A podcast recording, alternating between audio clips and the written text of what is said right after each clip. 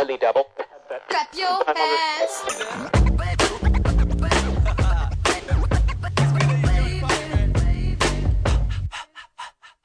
Good morning, listeners. You're on Thursday morning breakfast on 3CR 855 AM. Good morning, Inez. Good morning, Leila. Good morning. Good morning, everyone. Uh, I am very confused because my uh, my headphones appear to be off, so I can't hear anything. Um, but uh, it is what is it? Uh, the third of November today. Yes. How time flies. How time flies when you're having an absolute year. Um, it is, yeah, I think uh, a lot of us are still, you know, thinking and reflecting on the vigils that happened nationwide yesterday, um, you know, honoring the life of beautiful young Cassius Turvey um, and, you know, thinking about how it's beyond just naming these racist acts for what they are, but uh, really, you know, committing to making change in our everyday lives and stepping up. Um, you know, I'm not a First Nations person, but um, as a settler on stolen land, it's important to take action every day. We we got to go beyond just naming things and uh, towards transforming, you know, the sort of society where these kinds of sick acts of racial hatred can happen. Um, so maybe we'll jump into uh, a rundown of what we've got on for the show today. Um, I can kick it off. So uh, Jack and Sam from 3CR's Dirt Radio talked to Jupiter McIntyre about her new report, Northern Waters: Uranium in Drinking Water in the Northern Territory, last uh, last Tuesday, the 25th of October. And the report, which is due to be released later this week, looks at the heightened levels of uranium in the drinking water of remote communities in the Northern Territory, the detrimental health effects and social issues that are driven by careless uranium mining in the territory. And then we will be speaking to Natalie Felix, who is a writer, feminist, and activist, and has published both fiction and non fiction work. These days, Natalie has a focus on bringing empowerment to queer and disabled people through advocacy and representation. Today, Natalie joins us to talk all things trans fiction, coping with rejection, staying motivated, and what inspires her writing practice. One absolute treat to have two uh, members of the LGBTQ community who are excellent authors um, joining us today because after that we're going to be joined by cartoonist illustrator and art editor tommy parrish to discuss their breathtaking breath oh my gosh breathtaking it was so breathtaking i couldn't even say it sophomore graphic novel men i trust. Uh, tommy is based in montreal and their previous work the lie and how we told it was nominated for the ignatz awards and won the 2019 lambda literary award for best lgbtq graphic novel. So super excited to talk about that And then lastly, well, sorry, my voice left me for a moment. Um, we will be joined by Lily Ryan, who is a software security consultant and board member of Digital Rights Watch. And she joins us today to speak about the recent cyber attacks and data breaches on Optus and Medibank and what that means for legislation, privacy, and the Department of Home Affairs proposed strategy to prevent this through biometrics. Excellent. I mean, I think there's a lot that we have on to cover today, but um, I'm always keen to have a bit of book chat, so I'm glad that we got that into, um, and also extremely worth unpacking uh, super concerning stuff around biometrics and data breaches. Um, I can't, I feel like between the Medibank and the Optus breach, uh, most people that I know have been hit in one way or another, Yep. It, myself included. it's hard. It's hard to figure out what the right way is, but I'm sure we'll find out. Yes, and uh, hopefully we'll be able to have someone from Digital Rights Watch on sometime in the near future to talk about digital hygiene practices as well, because I still don't know what that means. Yep. Anyway, you're listening to Thursday Morning Breakfast on 3CR 855 AM. I'm Sonia Hammer of PX Fano. Join me and our Pacifica family as we talk about all things Pacifica for our queer Pacifica community, from news and information to covering all the arts and culture and events of our community for our community. PX Fano, the voice of Queer Pacifica for Australia and the world, every Saturday afternoon, 1.30 to 2 o'clock, only on 3CR, 855 AM, Community Radio.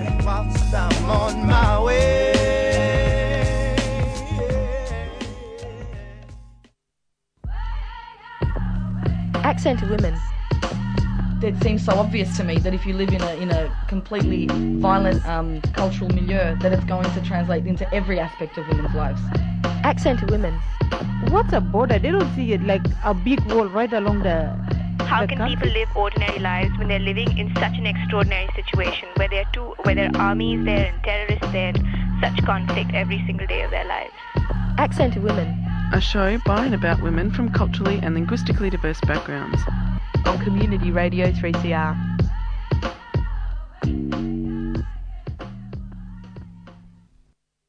And we're back on Thursday morning breakfast on 3CR 855 AM. These are the news headlines for Thursday, the 2nd of November. First Nations listeners, please be advised that headlines contain mention of a First Nations young person who has died. Marches and vigils have taken place across the country this week in a national day of action for Cassius Turvey, who was allegedly killed in a violent, racist attack in Perth in October. Cassius's mother, Michelle Turvey, said she was frustrated by the police's response to that attack that killed Cassius, saying that uh, that apart from taking a brief statement on the night he was admitted to hospital, they did not take a further statement from him before he died. Miss Turvey yesterday led a march of thousands uh, through Perth CBD, calling for a change in the name of Cassius. Also in the headlines this week, the death of West Papuan human rights campaigner Filep Karma has shocked Papuans and grassroots activist communities in Indonesia and the Pacific. The head of the Papuan Human Rights Commission, Frits Ramandey, confirmed that Mr. Karma was found dead on a beach in Jayapura on Tuesday in what has been deemed a diving accident. However, advocates and friends of Mr. Karma, who was a master diver, are deeply concerned by the manner of his death and are calling for an independent inquiry. Mr. Karma was one of the most prominent and influential campaigners for West Papuan independence and has been a political prisoner on two occasions for raising the West Papuan Morning Star flag, which is banned by Indonesian authorities. Mr. Karma has been described as a father figure for West Papuans and a leader who stood for, quote, justice, democracy, peace, and nonviolent resistance, end quote. In other news, the state inquiry into systemic racism in the Queensland Police Service has this week heard that the Deputy Police Commissioner, Steve Gollschewski, has used racialised language towards Queensland's First Nations leaders. The inquiry heard that the relationship between Queensland Police and its First Nations advisory body has substantially broken down amid ongoing claims of serious and systemic racism amongst police officers.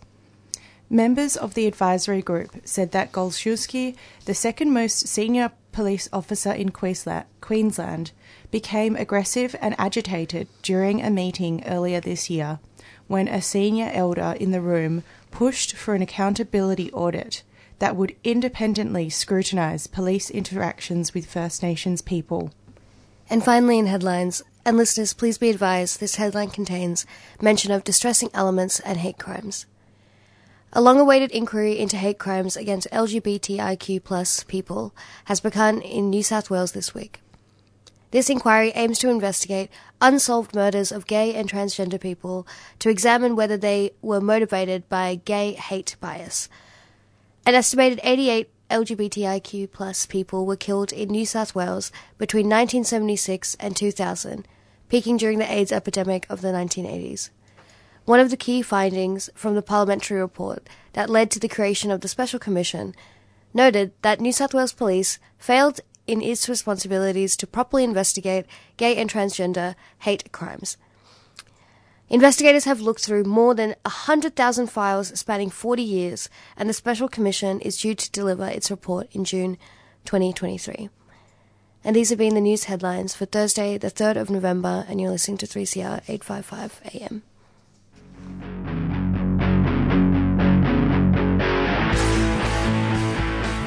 Nam Melbourne Slut Walk is once again taking to the streets in the fight against victim blaming and slut shaming.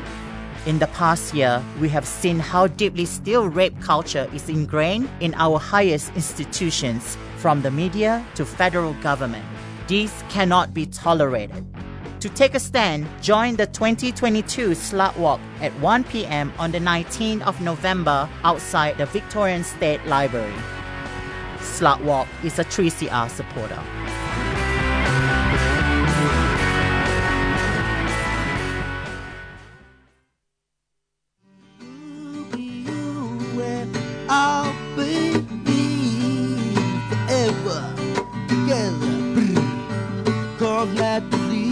Hi, my name is Bungelini, also known as Robbie Thorpe. I want to invite you to the 2022 Beyond the Bars CD launch on Thursday, the 10th of November at Arnie Elmer Thorpe's Gathering Place, Dardi Munwurro, 546 to 550 High Street, Preston. There will be a panel discussion on First Nations incarceration and justice, some live music with Amos Roach, and free copies of this year's Beyond the Bars CD. Thursday, the 10th of November, Arnie Elmer Thorpe's Gathering Place, Dardi Munwurro, 6 to 8 pm. For more information, head to our website 3cr.org.au backslash Beyond the Bars.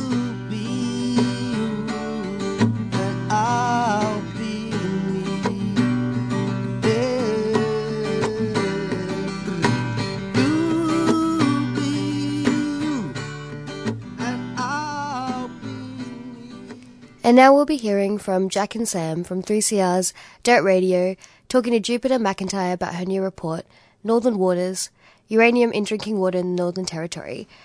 The report, due to be released later this week, looks at the heightened levels of uranium in drinking water of remote communities in NT and the detrimental health effects and social issues that are driven by careless uranium mining in the territory.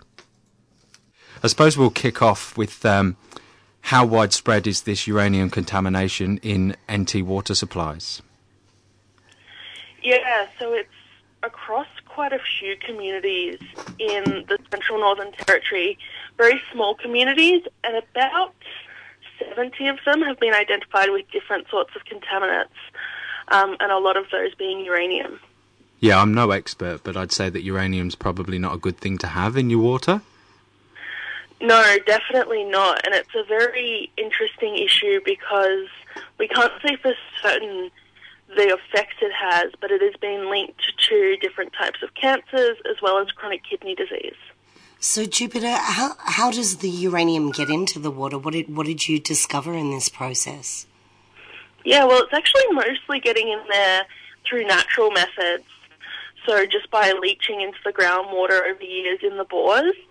However, because there's a lot of uranium mining in the Northern Territory, the risk is increased with the mines and uranium from them leaching into groundwater and sometimes being like leaked into it from the mines themselves into local creeks and waterways.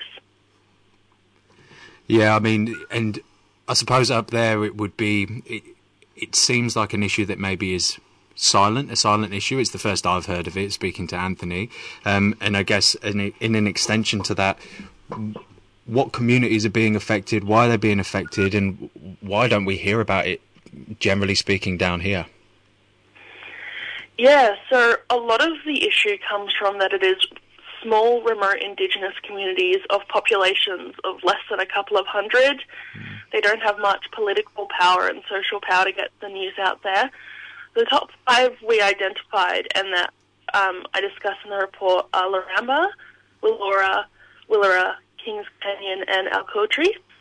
Um, Laramba's a bit lucky. It got a lot of media attention from the ABC and The Guardian a few years ago, and that pressure has led to the Northern Territory government starting up a water treatment plant to treat the uranium that will be open later this year. But a lot of the other communities have just been left in the wayside, I guess, because they don't get that media attention and no one hears about them. So, what sort of contamination levels are we talking about? You, you're saying that some of it is um, natural, if you can call it that, leaching from man made bores. um, but also, you're saying the uranium mining is, or, or mining in general, is uh, resulting in uranium leaching. Can you give us an idea from what you uh, researched in your report, Jupiter? What what are the levels? How does that compare to normal levels? What yeah, what sort of danger level are we talking?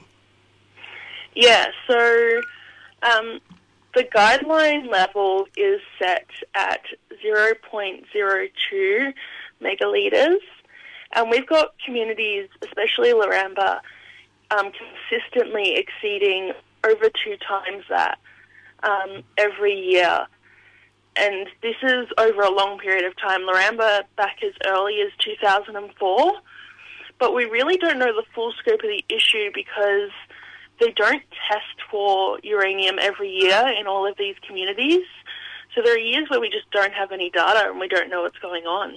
And is the reason reason that there's missing data because there's not sort of uniformed um, contaminants to be testing for across the region, or I mean, I, I assume it's similar down here that they test for you know, things that were around in the 1960s and probably not for things that have been developed over the last 10 years. But yeah, is there a reason for that gap in data and inconsistency in testing?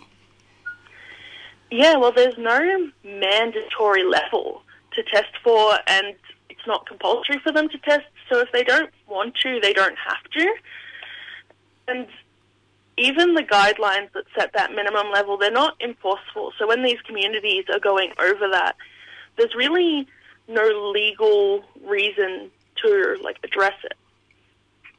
Yeah, okay. And with the um, with I suppose the companies that are contributing to the uranium in this water level, is this just gross negligence? Is there a way that there's is there any preventative me- measure? Is it just a byproduct of what they're doing? They can't. There's no possible way that they could prevent it.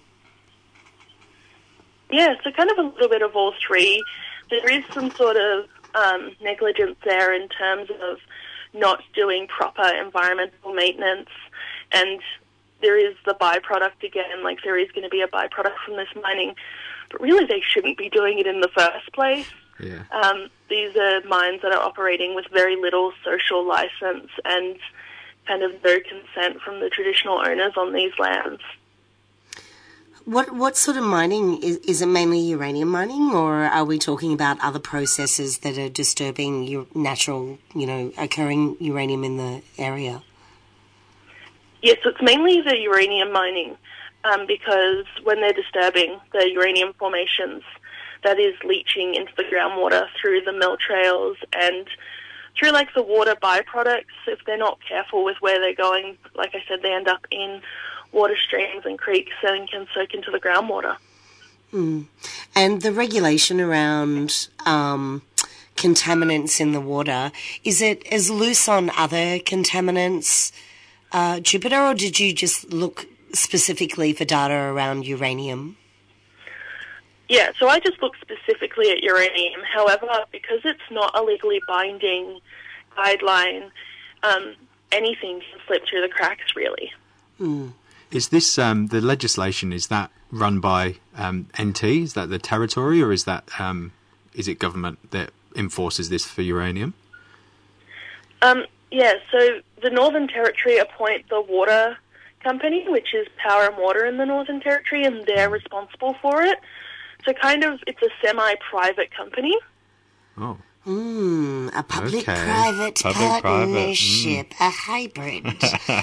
They always go down well when it comes don't to looking after people. Yeah. Yeah, it seems to be like once once it becomes a hybrid, no one is responsible for anything bad that ever happens.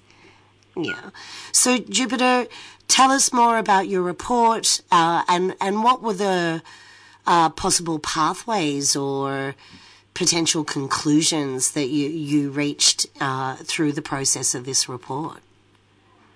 Yeah, so um, the report covers the background of what is happening in the Northern Territory, as well as how it affects human health and what the water regulation is like, and the steps forward. So, what we're seeing in Laramba is good with the opening of their treatment plant later this year.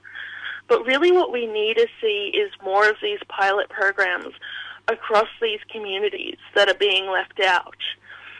Um, and we need to see this coming from the communities themselves as well as these are mainly Indigenous communities. We need to see Indigenous community groups involved in this decision making so the right decisions can be made.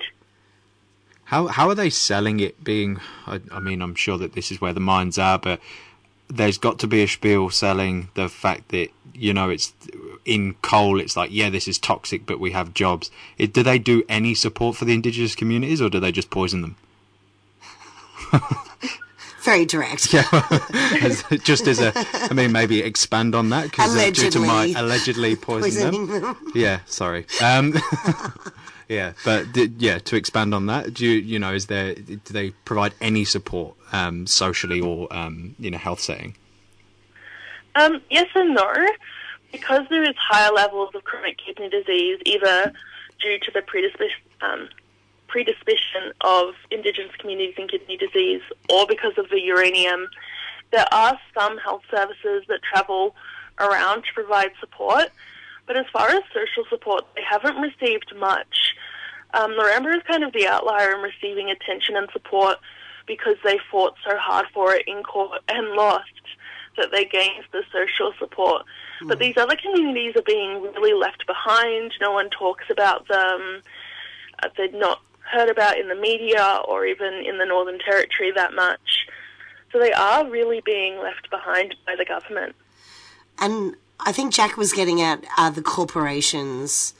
Um, I don't want to say greenwashing, uranium, Yeah. uranium washing, Uranium washing, like neon green, bright yellow. I don't know. yellow cake washing. uh, are, are they presenting themselves as, you know, there's a long tradition of mining companies moving into an area saying that they're providing the locals with facilities and social community um, services. Are the entities that are doing the mining uh, actually trying to, yeah, yellow cake wash, let's call it? uh, what they're up to there? Are they saying that they're investing in the communities? Is this perhaps why it's an issue that doesn't get any attention? Um, not really. They kind of, for the most part, ignore the communities.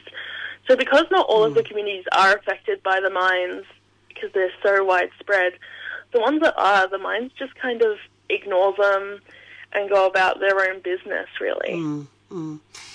Yes, well, that sounds like uh, a, a very uh, convenient way for a mining company to pretend there isn't a problem by just pretending there isn't, Isn't a a problem. problem, yeah. Very, very um, scary, and also happening, I'm sure, with lots of other communities uh, around different types of mining. Uh, for example, you know, there's been a lot of um, talk lately around rare earths and impacts, and we can see that in uh, Asia Pacific countries and gold mining, things like that. Each type of mining seems to have a very poisonous substance, and also drilling, fracking, etc.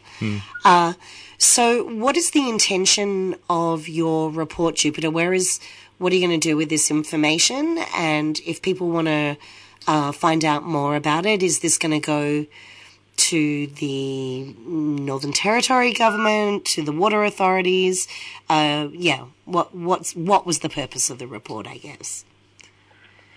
Yeah, well, I think one of the main purposes is to get the information out there and raise the awareness within the general community, because as we saw in La- Laramba, that really helped to pressure the government to do something.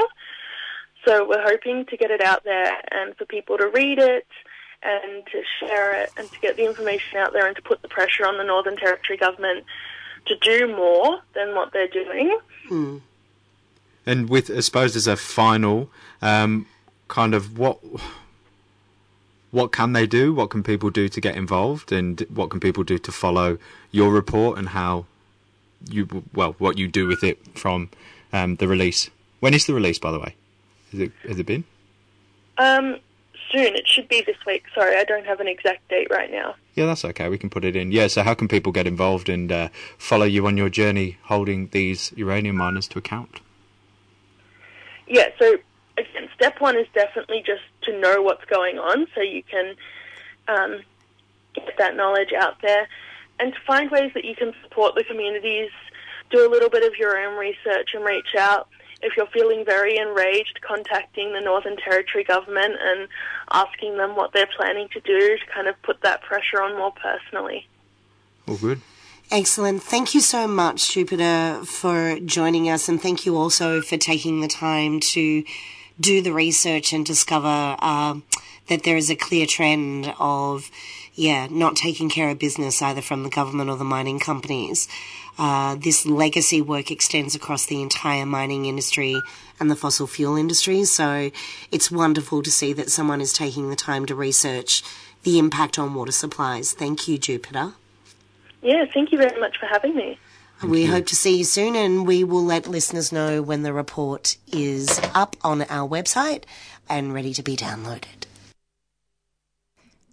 And you're listening to Thursday Morning Breakfast on 3CR 855 AM. And that was Jack and Sam from 3CR's Dirt Radio talking to Jupiter McIntyre about her new report, Northern Waters Uranium in Drinking Water in the Northern Territory, last Tuesday, the 25th of October. The report, due to be released later this week, looks at the heightened levels of uranium in the drinking water of remote communities in the Northern Territory, the detrimental health effects and social issues that are driven by careless uranium mining in the territory.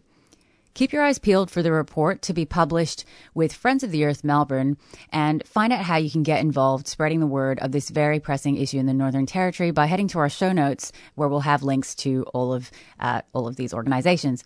So catch Dirt Radio from 9:30 to 10 a.m. on Tuesdays here on 3CR Community Radio. Now we're going to go to a song. Uh, this one has a small language warning, but I think it's a very important track to play at this time. This is Black Child by Birds and Moju.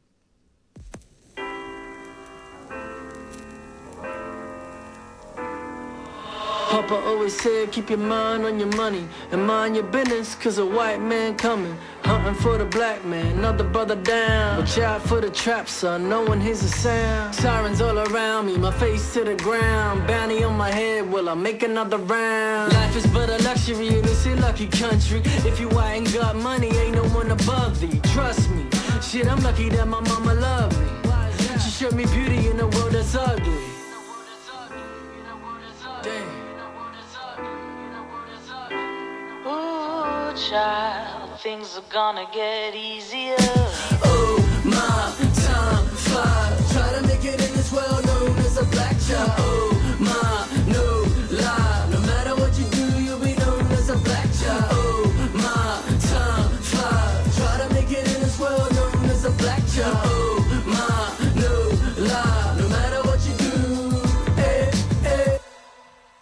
Mama always said, don't be scared, be prepared. Best to know yourself, cause this world ain't fair. Reason why we left there, same thing you see here. Always stand tall, never let them see fear. Nothing really changed, man, just a different town. You're still a black kid when it all go down. See nobody telling me it's better than it was. So my nana's dead buddy, and it all came up. How could I know love that I never got to touch? How could she show love? She was forced to give up her black child.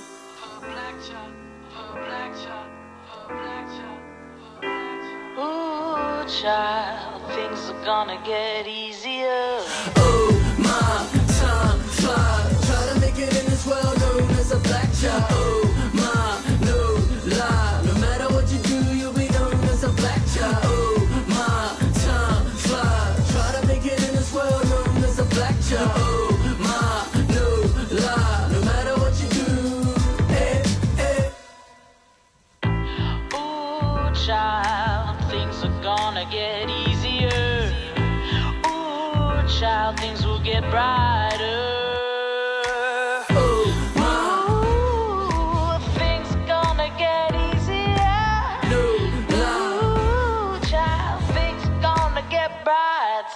No matter what you do, you'll be known as a black child. Oh, my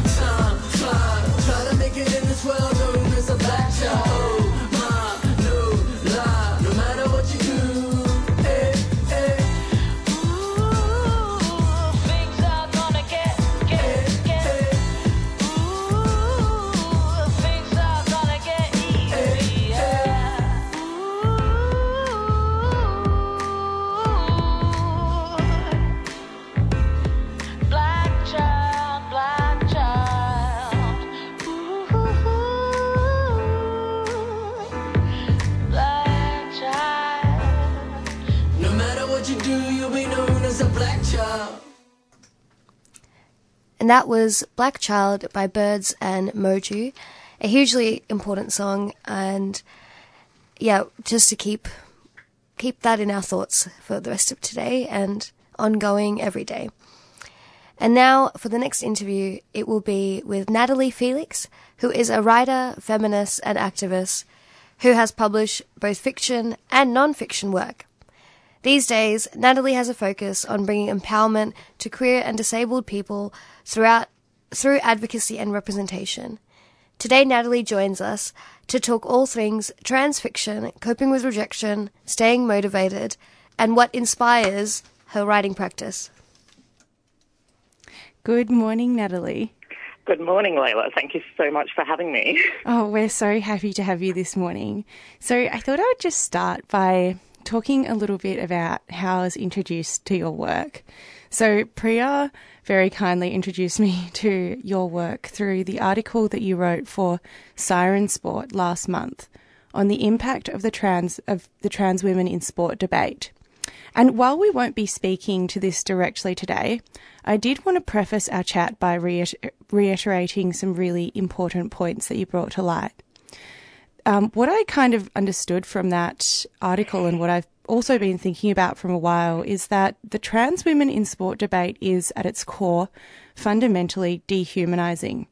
It reduces the experiences of trans people, in particular trans women, down to a body and a body that is up for public debate and scrutiny. So, in resistance to this reductive narrative that so often dominates trans representation in media, today you and I will be focusing on the joys, the fears, and the complexities of flourishing trans voices. So, yes, I'm very excited to have this chat with you. Me too. I thought we could start by learning a little bit more about you, Natalie. Could mm-hmm. you tell me how your journey as a writer began and what you've been working on lately? So I've actually started where a lot of um, writers start, which is just writing dumb shit in high school when I was dissociating from my classes. Um, and that kind of just kept on going and going and going. And I became that kid that every parent is afraid that their kid is going to turn into, where it's like, I want to be a writer when I grow up. Um, instead of, you know, doing anything in STEM or whatever people are supposed to do these days. Um, but yeah, I stuck with it and I ended up doing a lot of writing for video games and I joined a whole bunch of like modding projects and stuff, which were a lot of fun, toxic in hindsight, but a lot of fun. Um, and yeah, I ended up managing to get one book published pre-transition for a really small furry press, which was just about a um, bunch of animals being depressed in the American wilderness. Amazing. And thank you. And um, after I came out, I um, just basically did writing for my partners.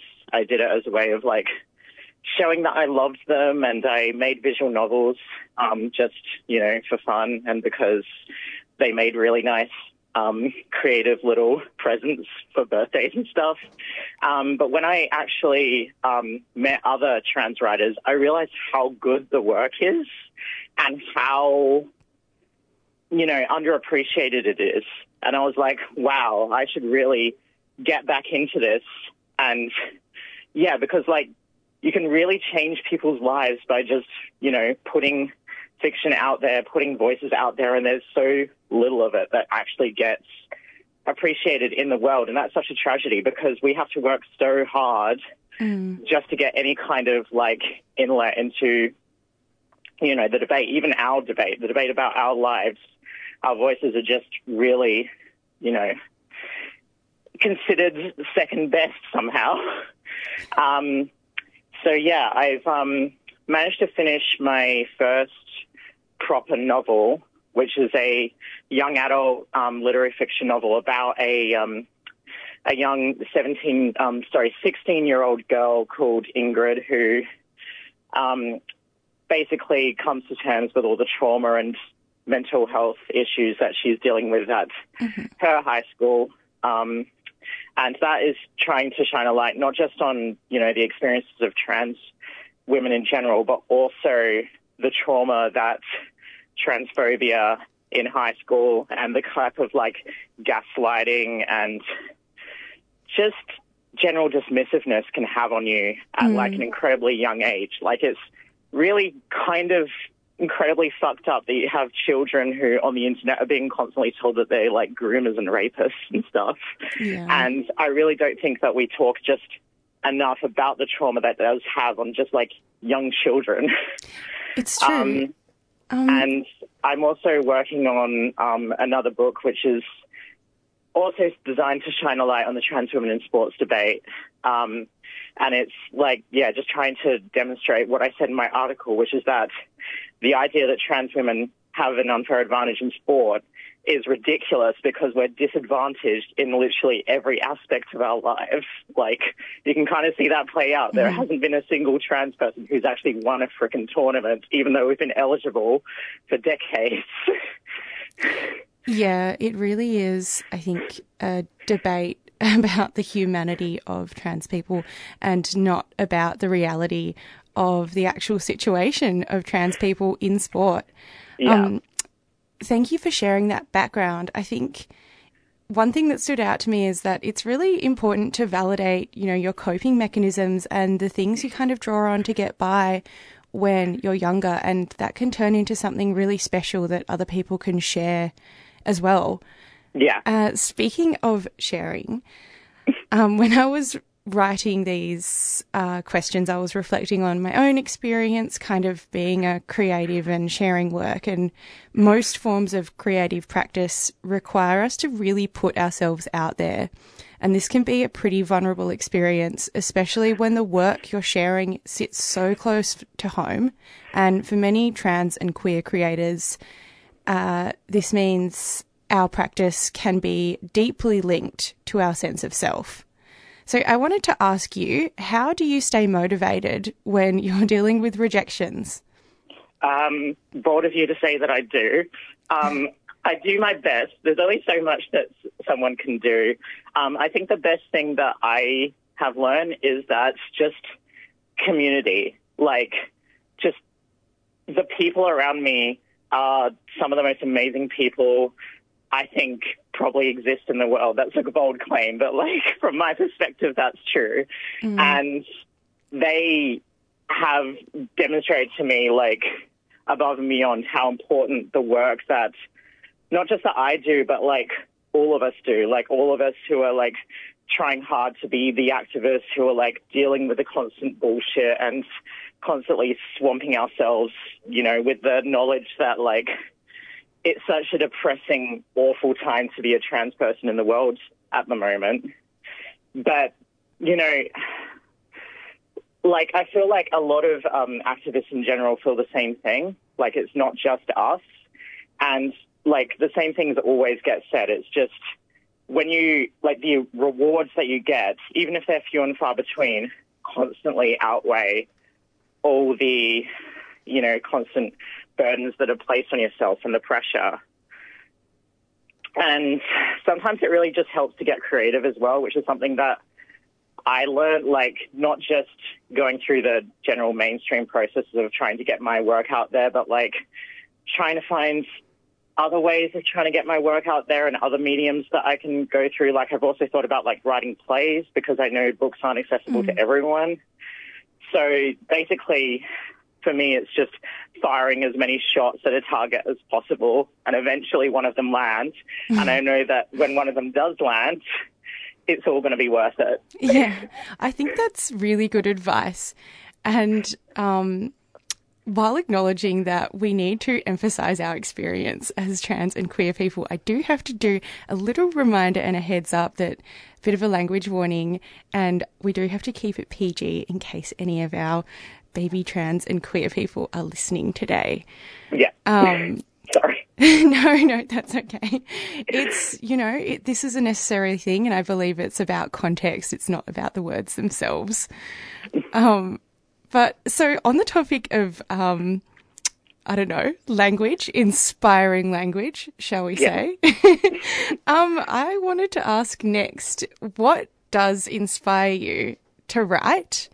Um, and this could be anything, you know, it doesn't have to be other writing. And something that I'm really curious about because I do do some writing, but I also find it pretty difficult to discipline myself.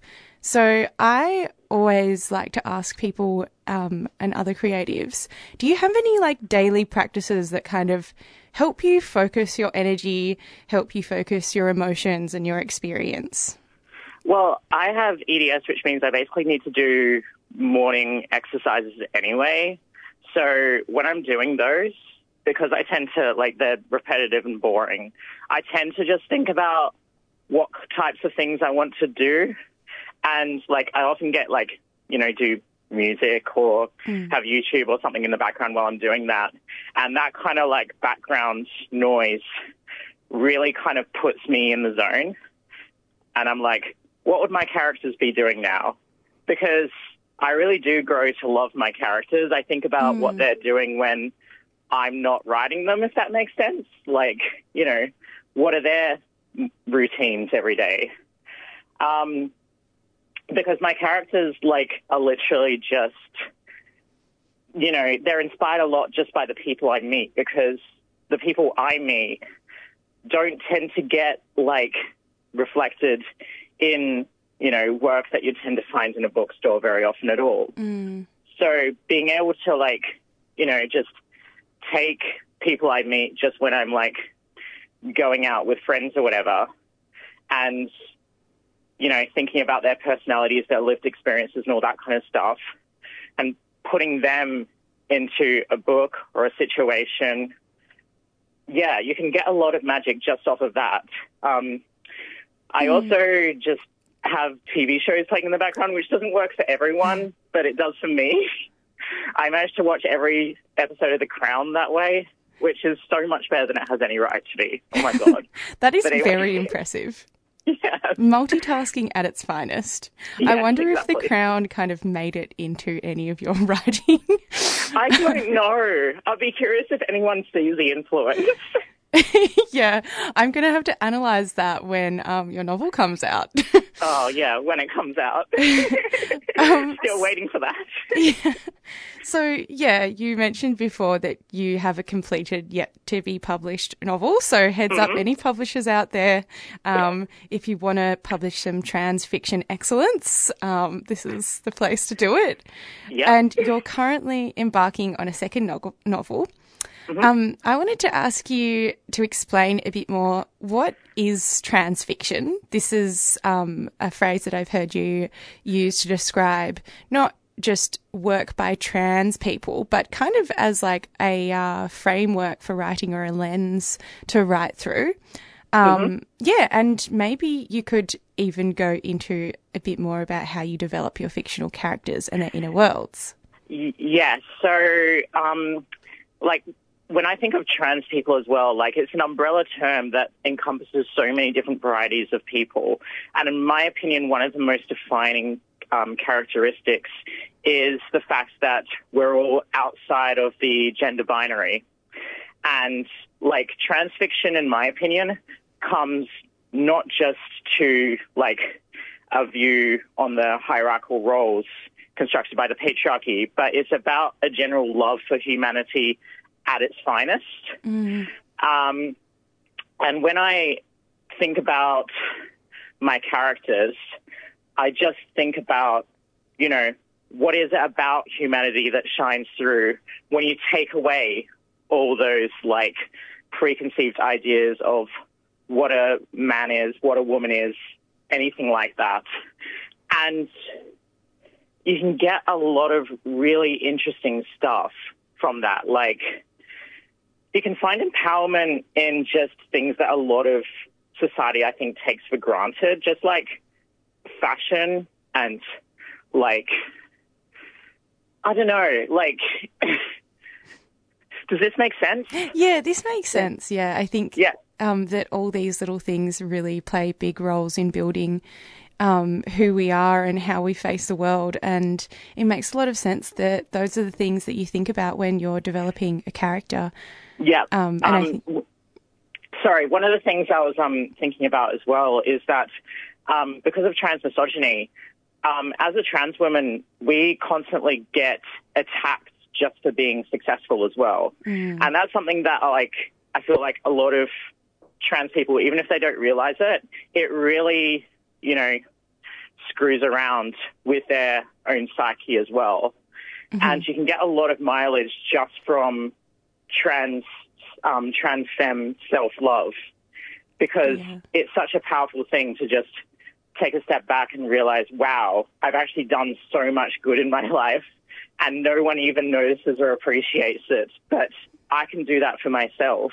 hmm Yeah. Um, yeah, everything's turned up to 11 when you're a trans woman, like class dynamics, um, you know, just romance and love as well. Like, there's so much passion and emotion in trans fiction. Um, one of my focuses is just on just gentle slice of life stories because again, like, there's so much, like, passion and variety in trans stories, but you just don't find them, and that's really, really sad. I feel like there would be a lot more um, safety in a lot of um, trans women's like insecurities and things like that if there was just an idea that wow, I'm not alone. I have my representation. Like, you know, everyone knows how important representation is, so Yeah.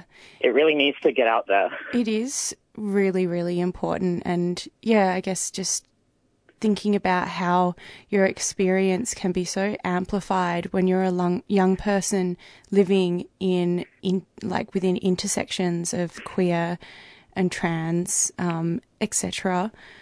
Uh, so it's really important that stories like yours and voices like yours actually reach their audiences and reach out to those people that might be feeling isolated or, you know, just want to see some of their experience reflected in mainstream media or media in general.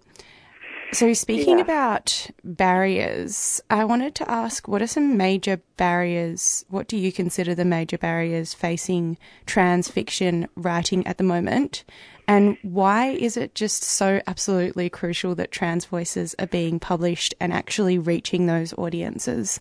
Well, I think I touched on that before. Just like you know, um, there is so much like unnecessary insecurity and fear of taking up space that comes mm. like whenever I meet like young trans women in particular. And it really, really sad. And I feel like representation is one of the major things that could help with that, not just out of boosting the self-esteem and feeling seen from the trans woman's perspective, but also cis people need to know that a lot of their preconceived ideas of what a trans person life, trans person's life is, is so off kilter. Um, and a lot of cis people, like even cis people in like publishing that I've met, like are really reluctant to accept that. And it's really kind of unusual. Like you would think that they would think that I would know, but somehow the idea of their image of what a trans woman is being threatened is worse for them than actually learning from from me. Um, like you know, I touched on trans misogyny before as well, um, and just the fear of trans women having success, like that, in my opinion, is the foundation of where the trans women in sports debate comes from, because it shouldn't be something that people should be afraid of, and yet it really is. And I wish that, you know, broader cisgender society could stop being so afraid of just trans women having an opportunity for success because we do have so much to offer the world. Um, like um, another trans writer, Madison Stoff, wrote a really powerful essay about how cis people can benefit so much from fighting transphobia as well, not just like an allyship thing, but also broader in general, like to themselves, because the gender binary asphyxiates everyone. hmm Yeah, and although um, we all have our own unique experiences, these are really systemic forms of um, abuse and oppression that affect us all, um, no matter what your gender is. So it's really important that we remember that we're in this fight together. yeah. Um, and next up, I wanted to ask what is a story that you have really enjoyed telling or writing, or a piece of writing that holds significant meaning for you? Um, I think that the story that I'm writing at the moment, which is about, yeah, just a a trans woman who has an aspiration to be a professional tennis player, um, who quickly finds out that because she's like an incredibly wealthy person, as a lot of people who are destined to become elite athletes are, um, and then she meets other trans women who are like living deeply in poverty, and she learns so much about how her, her community actually has to survive. That's a piece of writing that I'm enjoying reading, um, writing the most at the moment, just because, like, it reminds me so much of my own experiences, and it's. I think it's just also given me a, like a lot of closure in general, just to put that out there and know that like the class dynamics at play there are going to be really important for other people to know that like I do see it and like broader society needs to see it as well. Like if you go to like trans share houses, there are like, you know, I've been to share, trans share houses where there are like six people crammed into like a two bedroom flat. Like Mm. it is like, you know, something out of like Charles Dickens or whatever. like, but, you know, when people talk about like affordable housing, no one thinks about that kind of stuff. No one wants to examine the intersection, intersectionality at play there. Mm. Um, in terms of other pieces of writing that I've enjoyed um, and that have really meant a lot to me, um, I've been getting really into Indigenous history at the moment, and a big shout out to Claire Coleman as well. She is so inspiring, um, and like I feel like the ferocity through which she wants to inform the world about um, the lies of white supremacy, especially in Australia, and talk about how much Aboriginal society has to offer, I think has been really inspiring to me as well. You know, when we talk, we talked before about, um, you know, how do you stay motivated? Just seeing the um, success and the passion for other people doing the same thing as me again is just, it means so much. Um, and yeah, just thinking like, like, I think when it comes to stories that mean a lot to me, just thinking about the life story of not just myself, but like my friends as well. Like, our lives are so weird. Like, at the moment, I'm dealing, like, helping friends through, like, domestic violence orders and real estate agents abusing their powers. And yet, Mm. like, you know, the next morning I'm on here doing this. Yeah. And I also, like, plan on meeting politicians. Like, what is my life? like, I did not imagine that I'd be doing this when I was, like, writing to cope with dissociating in class.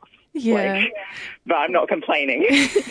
You've painted a really vivid and passionate um, picture of the things you kind of hold dear and the things that you that inspire you. And just to finish off our chat, I'm really excited for this. Um, but you've said that you're going to share a short excerpt from your most recent novel. So yeah, as our as our final um, segment, I was wondering if you could read that for us.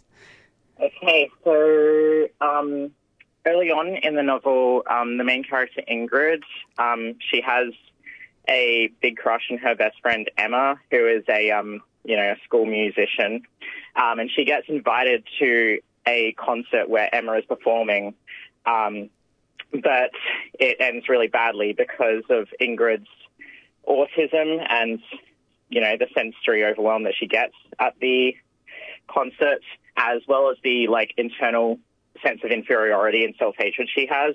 Mm. Yeah, it leads her to a panic attack. So that's what I'm planning on reading now. I hope you like it. I applaud with the audience as Emma and the rest of the ensemble bows. Emma smiles in elation and relief. My heart is jumping and spinning. I feel my breath sprinting beyond my reach. I'm going to see if I can find Emma, her mum says. You two can wait at the kiosk. I'll go get you some food. I sweep with the audience into the entrance hall. All my senses stab against my mind. I slither in between all the people to the wall, and I lean against it, sweating, panting. The lights in here are scarring my eyes, and the rumble of the people bustling around is shooting spears into my eardrums. Empty chip packets and coffee cups are strewn across the ground in this fucking house of culture. I close my eyes and try to focus on my breathing. I take a deep breath. One, two, three. I open my eyes. I clench my muscles and feel my way through to the corridor. hunching over to shrink myself down and staring at the carpet as I fumble my way to the kiosk. I find Emma there in the arms of her mother, holding her violin case. I can only imagine what she's feeling to be hugged with pride by her mother, or what her mother must be feeling to embrace her beautiful, talented, eternally positive daughter. She returns to her usual beaming, puts her headphones on, and literally bounces her as her mother hands her a massive cherry ripe. I start shaking and fall into tears. I'm not this. None of this noise, light, or love. I can't believe I've been dragged here and tortured like this. I rub the tears from my face and try to scurry away. I feel my arm being pulled back. My mouth catches my heart. Hey, Emma says, her voice leaping with joy. Where are you go? Are you okay? I close my eyes and force my muscles to compose themselves. It's just very loud, and it really isn't your kind of scene, huh? No, I'm sorry. It's okay, she says. Did you enjoy my set? Yeah, you're really good. I, uh, I want to say more, but my brain can't cope. You just want to get back to your stars, don't you? I pause for a second. Um, I choke out. Maybe. I'm sorry. That's okay. Thank you for coming. I'm sorry, I repeat, opening my eyes and aching for the feel of her hug. I, she shakes her head. It's okay, seriously. You go out and enjoy your stars. I'll see you at school tomorrow. I nod. She smiles and goes back to her family. I ran outside to the bus stop. I pull my school blazer over myself, collapse into the bench, and explode into tears. I'm a failure to her as a friend and to myself as a person. One nice experience, and I'm reminded that I'm just an ugly, unstable, pathetic girl. I can't believe I could have ever got a hint I was anything else. I look up. The light pollution is awful, but I can still make out Venus fighting through it all to shine at me. I manage to smile. Thank you so much, Natalie. That was um, really a delight. And it's Thank been you. amazing having you on this morning. Thanks for bearing with us through our technical issues. Um, and yeah, hopefully um, you will get your book published promptly. And I look Thank forward you. to reading it very much. Have Thank a you great so morning. much. Thank you for having me. Thank you. Bye. Yeah. Thank you again, Natalie. Thanks so much. We just heard from Natalie Felix, who is a writer, feminist, and activist. Natalie has published both fiction and non fiction work and has a focus on bringing empowerment to queer and disabled people through advocacy and representation. Today, Natalie kindly joined us to talk all things trans fiction, coping with rejection, staying motivated, and we were lucky enough to hear an excerpt from her most recent novel. 3CR would like to thank our sponsors, Earth Greetings, cards that connect, care, and celebrate. Support wildlife and habitat with every purchase. Inspired by nature, giving back to the planet. Learn more at earthgreetings.com.au.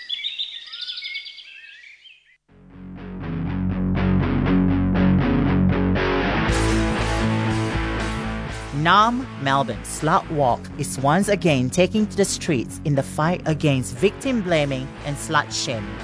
In the past year, we have seen how deeply still rape culture is ingrained in our highest institutions, from the media to federal government. These cannot be tolerated. To take a stand, join the 2022 Slut Walk at 1 p.m. on the 19th of November outside the Victorian State Library. Slut Walk is a 3CR supporter.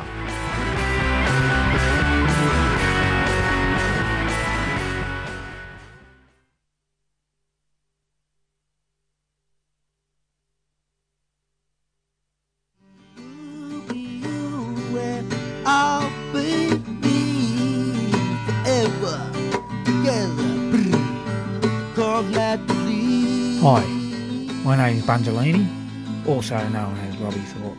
I want to invite you to the 2022 Beyond the Bars CD launch on Thursday, the 10th of November at Aunty Alma Thorpe's Gathering Place, Dardi Munwurro, 546 to 550 High Street, Preston. There will be a panel discussion on First Nations incarceration and justice, some live music with Amos Roach, and free copies of this year's Beyond the Bars CD. Thursday, the 10th of November, Aunty Alma Thorpe's Gathering Place, Dardi Munwurro, 6 to 8 pm. Me off the street. You pick me up for two my feet. For more information, head to our website 3cr.org.au backslash Beyond the Bars.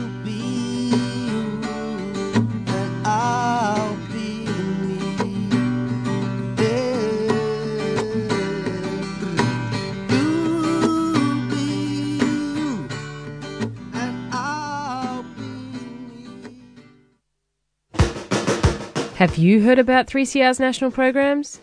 Coming at you on community radio stations around Australia, produced in the studios of 3CR Melbourne. Services will be cut, jobs may well be lost, and workers' entitlements will be undermined. Their basic human rights are as important as everyone else. Over 200 million years, individual species have evolved. I mean, birds were once dinosaurs. Anything nasty online seems to be targeted against women. Muckaty is a bad deal, but Muckaty is absolutely not a done deal. You're listening to Women on the Line. Welcome again to Lost in Science. And welcome to another edition of the Radioactive Show. You've been listening to Earth Matters on the Community Radio Network. Hello and welcome to Accent of Women.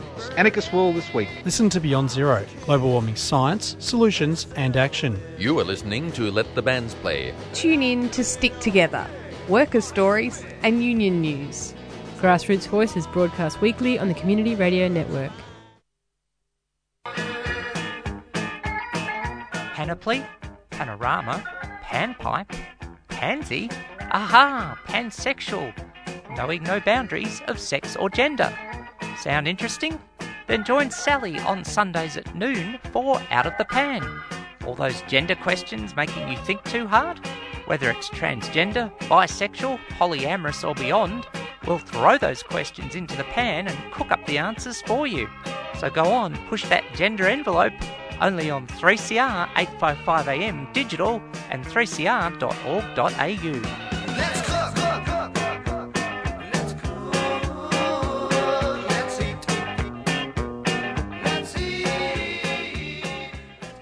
You're listening to Thursday Morning Breakfast on 3CR 855 AM. And unfortunately, we're having a couple more technical difficulties getting our next interviewee on air, but we will be troubleshooting those now and hopefully we'll be chatting with Tommy very soon.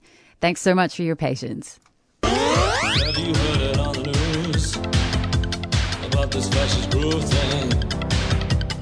Evil men with racist views spreading all across the land.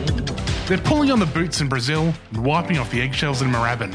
Fascism's on the march, and we say, yeah, nah. Yeah Nah Pasaran is a new weekly program on 3CR dedicated to tracking this rise in Australia, Aotearoa, and all around our increasingly warm little globe. Every Thursday at 4.30pm, we'll be talking to writers and fighters about some angry blighters. Brothers, sisters, we don't need that fascist groove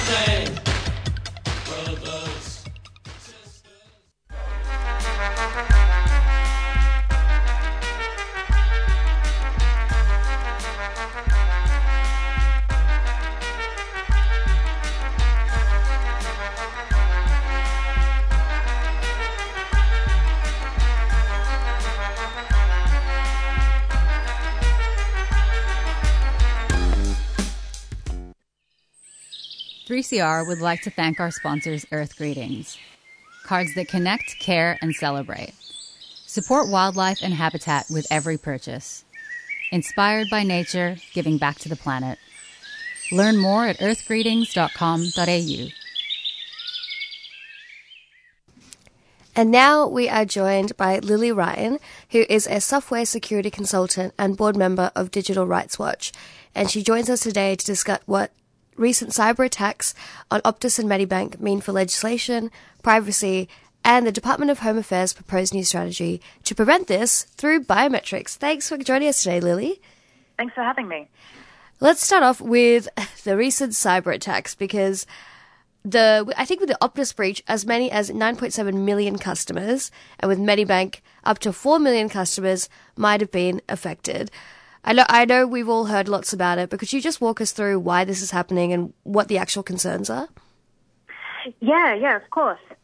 So this is an interesting. Uh, sorry, I can hear my voice back in my ears a little. Oh no, yeah, it'll go away in a second, hopefully, but Okay, we can. It's all good on our end. Excellent, wonderful. Um, yes, so this is uh, certainly an interesting one um, because most companies do have security vulnerabilities a lot of the time. Um, they happen every day in lots of different ways. Um, but a few things made these two notable. Uh, one was the ransom demand for Optus, but that drew a lot of attention to the fact that data had been stolen. And um, not all data is stolen and then ransomed, which means that this one uh, definitely drew the spotlight, but a lot of others do fly under the radar. And with that increased attention, um, the other thing that brought that to the table was the fact that Optus is so widely used. Um, the widespread nature of the people affected means that people, you know, people were drawn to to care a bit more. I think Yep. there are a lot of breaches that happen fairly regularly, but because you know certain services often just cater to specific parts of the population, it's only a small specific part of the population that's affected at any one time. But uh, Optus and Medibank, being quite large providers for lots of different parts of the population, it's certainly drawn a lot of uh, a lot of attention there. Yeah, I know for there's also like right now there's new legislation that's being introduced that really increases the penalties for companies that don't actually protect sensitive data. And I know Digital Rights Watch have stated that, you know, increased penalties are a welcome first step, but the best way to reduce harm is to actually just not collect and store the data in the first place. Um, what hopes does do you think that this new legislation has, or can companies actually just I don't know pay the fines and just fly under the radar? Yeah, the point of the new legislation is to increase the fines to the point that it's actually meaningful to large companies rather than just a cost of doing business, which is how some companies treat fines like this one. And um, yeah, we think that fines are, you know, as you say, a welcome first step. But the new legislation, I think, will be a will be a useful place to to begin. This is something that there's already a review to the Privacy Act that will be coming up. And this, while this does make amendments to the Privacy Act as it is, um, this will also not be the end of it. We are, um, as you know, the legislation is changing because we need a review of the Privacy Act overall. It's quite old and doesn't cover a lot of modern modern cases. Um, but for the moment, what this means is that there are sort of short-term measures to help companies uh, prioritize perhaps more effectively with a different incentive than maybe they've been used to having in terms of bringing in more security measures. So hopefully this will help. Um, it does mean, though, that we really need to make sure that it is followed up by more legislation that stops data gathering. Part of the reason that companies have this data to be breached is because they're collecting it.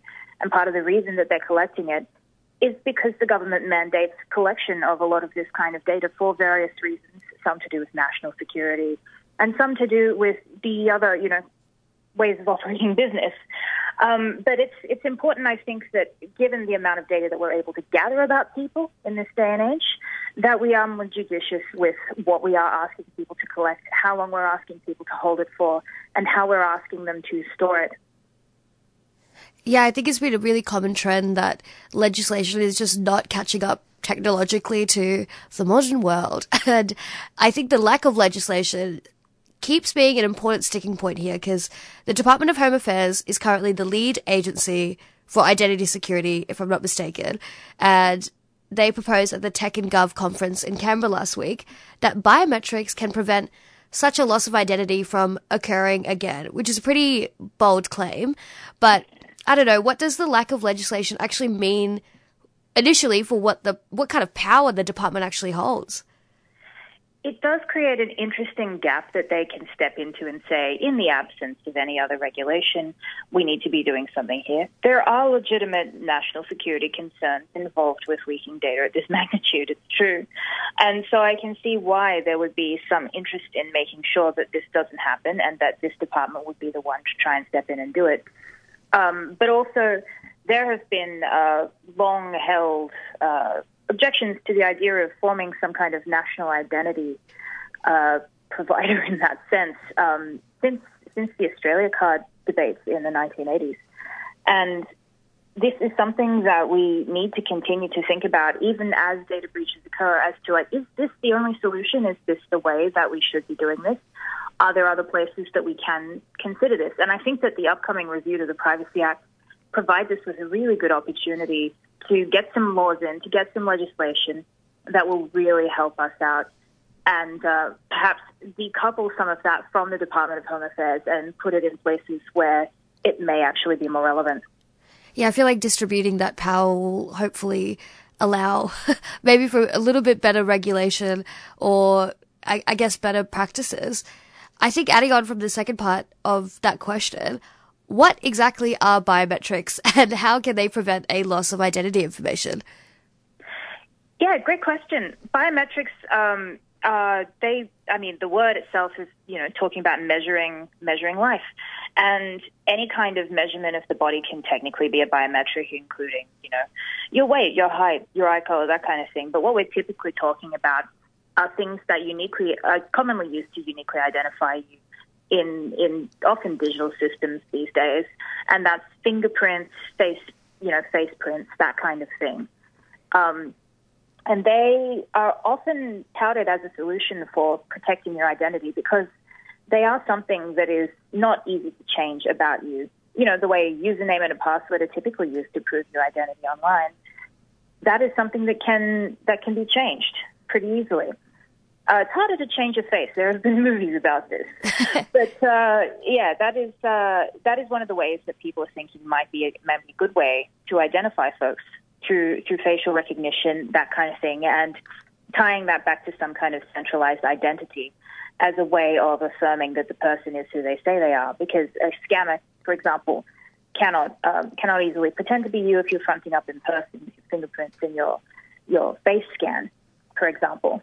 The same way they could with the username and password. It's not quite as easy, but there are a lot of issues tied up in this as well.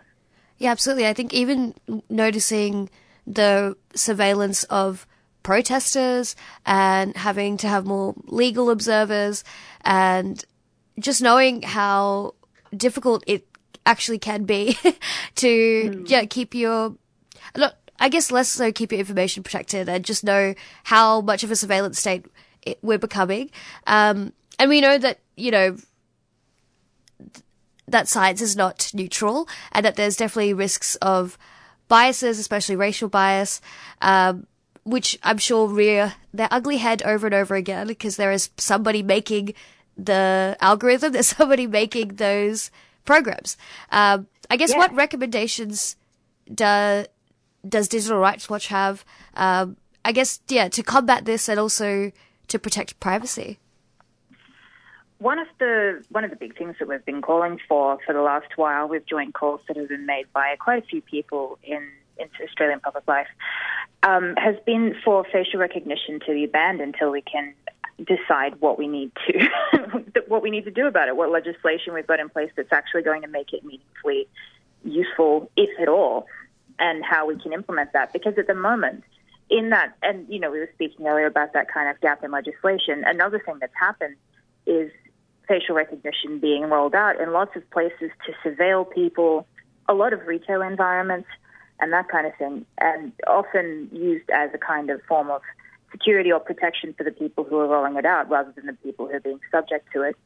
Um, and there are also many cases where people don't need to be identified as themselves and shouldn't and don't need, you know, and don't want to. Yep. You've brought up, for example, protests, and that's been something that's had quite a chilling effect, I think, and the potential for it can, because even if you're capturing static images of a protest that is happening, you could always go back and run facial recognition algorithms across them later to pick things out if you needed to.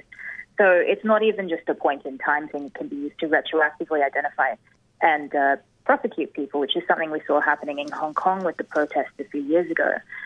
So there are a lot of issues that are quite significant there and a lot of very good reasons that we need to have a national conversation about how we want to implement this in our everyday lives, especially not not just because of the fact that you know putting all of these things into centralized hands and centralizing identity across government makes it uh, makes it a lot harder for a lot of people to do what they need to do with the Yeah. right level of anonymity for very good reasons, um, but also because it it's something that we haven't actually, you know, sought proper consent and consensus on from the public. And in the meantime, private companies are rolling this out too. So we need to be able to have something that we can point to and say, you know, this is this represents what Australia wants. Yeah, absolutely. And I know that there is so much more to speak on about this, and I'm sure we can have you back anytime to speak about digital hygiene and consent. Uh, but that's about all we have time for today. But thank you so much for enlightening us. Um, hugely important topic, and thank you so much for your time as well. Thank you. That was Lily Ryan, who is a software security consultant and a board member of Digital Rights Watch, talking to us about the recent data breaches on Optus and Medibank, what this means for legislation, privacy, and biometrics. You're listening to Thursday Morning Breakfast on 3CR 855 AM. And we are now very lucky to be joined by cartoonist, illustrator, and art editor Tommy Parrish to discuss their breathtaking sophomore graphic novel, Men I Trust. Tommy, thank you so much for joining us this morning. Can you hear us? Oop, let me see. Now I'm having my own technical difficulties. Can you hear us, Tommy? oh, perfect. All right. I, just turned the I wrong can, thing yeah. on. Uh, beautiful. uh, it's all technical issues this morning. But yeah, just really appreciate you joining us. I was telling my co hosts this morning that when I read Men I Trust, I intended to put aside a couple of days to go through it slowly. And I ended up just smashing through it in one session. It was so beautiful. And I couldn't, you know, once I was immersed in the world, I couldn't extract myself from it until I closed the last page. Um, Ah, that's so nice to hear. Thank you. no, of course. Um, so, could you start off by telling us a little bit about the process of developing this book over the course of the pandemic? Because I really feel like the tenor of isolation that a lot of us experienced over this time is really reflected in the narrative and in the respective struggles of the main characters, Sasha and Eliza. Sure, sure. Um, well, I was working on the book for over three years, but a chunk of it um, was like being produced. I had just, my visa in Canada had expired, and I had just moved to the States, to the woods. and then six months later, the pandemic hit. And so it was a very, it was a very, very, very challenging time, um, to put it extremely lightly but it meant that I had this like extraordinary amount of space to like produce this book and just like really like really really think about what I wanted to have in it and like I was like surrounded by trees for the first time in my life which was really cool as well and I think helped but I think it was uh yeah, I, like I said, I was in like a more rural area, and so I was just kind of like really immersed in that environment and tried to make the best of it, I guess. Mhm. Yeah, I mean, like, there's it, it's clear that you know there's been so much intention that's gone into this work as well, um, and so much care. Um, I'm also, yeah, wondering if we could hear uh, a bit about the title "Men I Trust" because um, it did seem to me that yeah, several of the supporting male characters sort of weaved in and out of this storyline and were these sources of constraint and frustration to Sasha and Eliza. So yeah, I'm hoping you could tell us a bit more about the choice of name. Totally. Well, I, I suppose it was more just about um, struggling with trust, um, because I, I guess that's kind of like the core theme of the book. Um, I think it was just a really catchy title, and then I found out that it was the name of like an incredibly successful Canadian band. totally unrelated, I swear to God. Um, but yeah, it was about um, trying to work out how to go about trusting. Um, yeah, and I don't know. I suppose a lot of people, especially a lot of queer people, have often some like trauma around uh, masculinity, like masculinity, and so yeah, calling it "Men I Trust" just felt like it made sense to the story. Yeah, totally. And I think like the way that um, you know the main characters are kind of navigating, um, you know, a really sort of like unfair and unpredictable set of circumstances, um, but also like trying to Mhm. exercise agency and then um, finding different ways that they're being let down by these various men. Um, I think is yeah, it really like the title really encapsulates that. Um, I think probably the only like Ah, masc. I'm so glad. Yeah, yeah. Well, I think like the only masc character that gave me sort of uh, positive, pure vibes was um, was Eliza's kid. Uh, I hope so. yeah, such a such a little Yeah. sweetie. Like I was just thinking about the you know the moment in the book where um, where they have an argument. Um, and then it's sort of Mm-hmm. Mhm. like, you know, he sort of comes to console her. Um, and I think, yeah, I don't know. It is just, you know, it's, it's sort of, yeah, there's frustration, but there's also hope there. Um, Yeah. and yeah, and I also like really appreciated the detailed backgrounds that you that you painted, which really sort of immerse the reader in this uncanny cityscape that they're navigating through the story. Um, and I was, you know, this is more of like an artsy kind of question, but I was kind of thinking about this juxtaposition of these angular buildings and these vehicles and then these soft, uncertain bodies of the characters. And I guess I Mhm, really wanted you to mhm. speak to your art style. Sure, sure. I mean, I think like organic form traditionally for me has been quite difficult. Um, I started drawing figures the way that I do or painting them the way that, that I do because I um, just really struggled with, I guess, like traditional figure drawing. And then it just like originated into a style. But I don't know, with structure, like with buildings and stuff, I've always found it really, really easy. Um, and I've always been like really taken by I don't know the distress on buildings. Um, like I don't know something that just destroys me in a good way is like you have just like this big old ass wall and you can see just like the history of this wall in the sense like all these posters have been put up and ripped down. There's all paint. Um, I like have spent like a lot of time in my adult life trying to like work out how to replicate that um, in the background for a comic. Yeah, and I, I It's also just yeah. yeah. it's also just like a cool. I don't know. It's I I, I think of the like the Disney cartoons uh, where like the foreground and the background are like quite distinctly different, but they Mhm. like still like work kind of together in harmony. Yeah. I mean, like, I just can't stop thinking about the sort of like, you know, holes in barbed wire fences and that, um, that panel, uh, which I think has like a bunch of characters painted on, like a mural painted on the wall. Um, Mhm, yeah, mhm. it's, there's, yeah, so much detail and care that sort of has gone into these. I really, yeah, like encourage people to pick up a copy of the book and, and have a look through because, um, the way that that then contrasts against the sort of relationships that are being played out in the book is is really wonderful. Um, and I guess um, talking about this, like the visual imagery of the book, I also wanted to briefly hear a bit about your use of color in storytelling as well, because I really love the color palette that Mhm. you used for this book too. Yeah, thank you. Um, well, I suppose uh, with color, which is just like I don't know, is really hard, and then just becomes like such a joy when you kind of uh, have like a little more like fluency with the use of it. Um, most of most of it just comes from um, if you just like walk around in nature.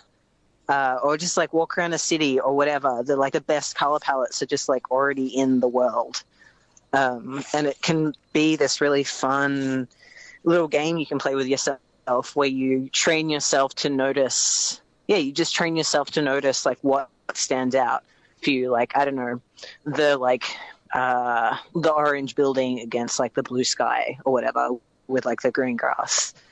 Um yeah sometimes i like i have a little uh have a little notebook where i like write down like color combinations that i see in the world which is always fun. Yeah. And I think like it, I also really like the way that in your art style, like sometimes the the background color comes through the person's face, um, or you know, there's like this sort of um, shifting in and out of um, yeah, out of the background and like into different frames of of you know vision um, through the use of color as well, which I think sort of weaves into the way that these characters are um, kind of moving in this um, strange and uncertain way through the world and, you know, experiencing all of this Mhm. instability. Um, yeah, it was just so beautiful. Um, but yeah, uh, thank you so much. No, that's all right. Um, but yeah, where can listeners grab a copy of Men I Trust as well as um, some of your other work? Noting that we are speaking from Naarm. Um, well, uh, let me let me think. They should be in. Um, so it's out with uh, a bunch of different publishers. The I guess the Commonwealth publisher is Scribe. It's also out with Fantagraphics. Um, you should probably be able to find it at like all of your big booksellers. Um, like I think it's going to get like a pretty wide distribution, which is very cool. Mm. Um, the book before this, uh, called The Lie and How We Told It, is um, about to be reprinted, which is great. Um, and it can probably be found in like all the same places, like Readings, if that still exists. I haven't does. I haven't lived in Australia for kind of a while now. Fair. Um, reading still yeah, exists. the and- bookstores yeah. that are around. Yeah, totally. Although reading's still going through like a massive labor dispute with their workers. So, um, Oh. Don't go to Readings then. yeah, no, buy it off buy it online off Scribe. But um, look, Tommy, thank you so much for joining us. Is there anything else that you wanted to add um, about the book, about your creative practice, or anything else um, before we wrap up? Um, I don't know. I guess like all I can think of is uh, comics are amazing. If you make them, keep making them. Um, check out Glom Press, which is a press uh, in Naarm, um, and by my work if you feel like it. Yeah, well, I hope a lot of That's people feel like it um, because it is so beautiful and so special. And um, yeah, if you, I don't know, if you're anything like me, you will sit down planning to read it over a long period of time and just end up devouring it in one go and then wanting everybody that you know to read it as well. So, Tommy, thank you so, so much for your time. Um, I really appreciate it um, you, for you joining us from like halfway across the world. Um, and take care of yourself. Hopefully, people will buy a whole bunch of copies. Thank you very much. You have a good morning. You too. Bye. And that was Tommy Parrish, who is a cartoonist, illustrator, and art editor who joined us to discuss their breathtaking, oh my gosh, I did it again, breathtaking sophomore graphic novel, Men I Trust.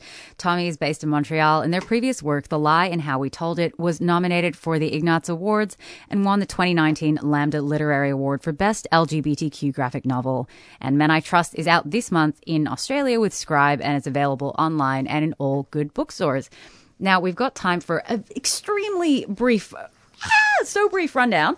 Um, so maybe I'll just uh, kick it off. So first up, we were joined by Jack and Sam from 3CR's Dirt Radio, talking to Jupiter McIntyre about her new report, uh, which is on uranium levels in drinking water in remote communities in the NT. And then we were joined by Natalie Felix, a writer, feminist, and activist who joined us to talk all things trans fiction, coping with rejection, staying motivated, and a short excerpt from her latest novel. And then we were joined by Lily Ryan, who's a software security consultant and Digital Rights Watch member. And we spoke about data breaches and legislation, privacy, and biometrics. Excellent. And then we were joined, of course, by Tommy Parrish to talk about their new graphic novel, Men I Trust, which again is so beautiful. I really encourage everyone to grab a copy and have a read. Um, I think, yeah, support support queer and trans creators. Um, support all of the beautiful art that they're making. Go buy Natalie's book when it's out. We'll let you know. All right. Take care. We'll catch you next week.